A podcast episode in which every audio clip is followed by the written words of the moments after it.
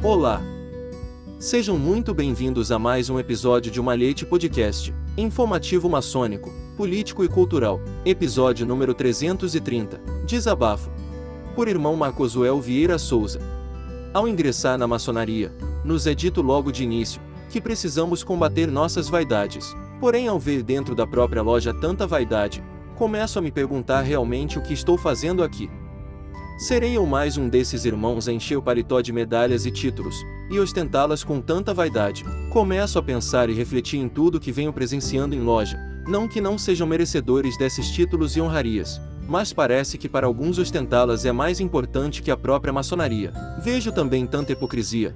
Irmãos que julgam outros irmãos, olhando o defeito, por assim dizer, do outro, mas se esquecendo dos muitos defeitos que eles mesmos têm, e ainda falam de amor fraterno entre irmãos, mas não fazem sequer uma visita aos irmãos doentes ou que esteja passando por algum problema. Ao invés de dar apoio a esses irmãos, começam a criticar e, pior, se afastam deles como se eles não tivessem mais importância para a loja, ou nem fizeram falta para os trabalhos. Vejo também irmãos competindo para ver quem sabe mais, quem faz o melhor trabalho.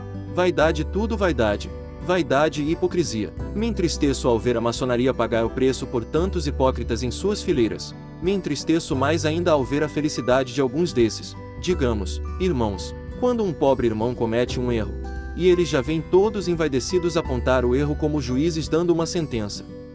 Covardemente não o instrui mais o condena como se fosse um pecado mortal. Gostam de ser tratados com respeito, mas não têm respeito pelo próprio irmão, nem ao menos compaixão, pois o reprime mesmo quando a loja está repleta de visitantes, pois assim demonstram o seu conhecimento. Já dizia o ditado: elogio se faz em público e crítica em particular, e assim começa a debandada da maçonaria, pois aqueles que deveriam ser mestres e apontar o caminho mal sabem para eles mesmos, pois se soubessem o peso da palavra irmão ou amor fraternal, não fariam tantas críticas, se preocupariam com a felicidade do irmão, com o seu bem-estar. Conhecimento não é sinônimo de sabedoria, está muito longe disso, Conhecimento adquirimos lendo e estudando. Sabedoria é preciso ter humildade. É preciso ter sensibilidade, empatia, amor, discernimento, compaixão, etc.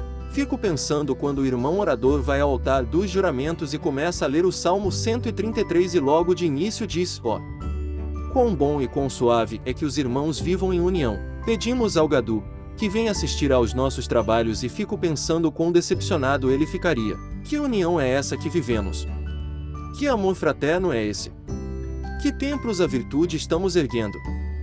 Que masmorras estamos cavando para os vícios, condenando os erros dos nossos irmãos, se nós mesmos cometemos? Lembro a todos que Jesus Cristo não condenou nem mesmo aquela mulher adúltera que os fariseus levaram diante dele. Ao contrário, ele os fez refletir antes de atirar a primeira pedra. Reflitamos todos, se realmente estamos sendo verdadeiros irmãos. Tomemos como exemplo essa passagem de Jesus Cristo, se eles não te julgaram, quem sou eu para te julgar?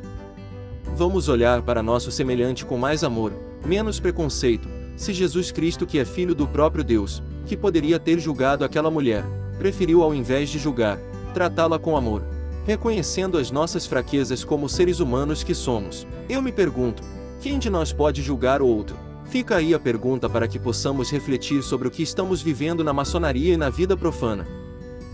Edição de Luiz Sérgio Castro. Até um próximo episódio de Malhete Podcast.